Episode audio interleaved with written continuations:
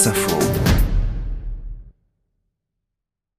Caster Semenya, toujours bien placé pour attaquer la sortie du virage. Une championne qui n'a plus le droit de courir à cause de son taux de testostérone trop élevé, à moins d'accepter de prendre un traitement aux lourdes conséquences pour la santé physique et mentale. C'est le résultat d'un règlement mis en place par la Fédération internationale d'athlétisme l'an dernier, inadmissible pour la Sud-Africaine.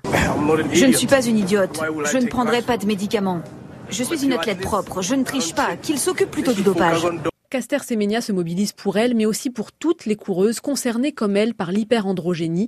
L'entraîneur Pierre-Jean Vazel la soutient depuis le début. Si on parle d'équité, on parle du préjudice qui est subi par une majorité de femmes qui ne possèdent pas ce taux de testostérone et donc l'avantage qui serait associé. Et c'est, encore faut-il prouver qu'il y a un, un, un avantage, genre ils n'ont pas réussi à le faire. En fait, ils, ils ont retourné l'argument du préjudice parce que celles qui subissent le préjudice, c'est surtout les femmes qui sont suspendues de leur passion, de leur activité professionnelle, c'est ça qui les, les fait vivre. Elles sont euh, stigmatisées. Quand Caster est venue euh, courir à, à Montreuil euh, l'année dernière, c'était vraiment la bête curieuse, tout le monde la regardait, euh, moi j'entendais des gens, euh, c'est un mec, euh, c'est une fille, euh, non, on sait pas. Euh. Les performances de Caster Semenya font régulièrement polémique depuis le début de sa carrière.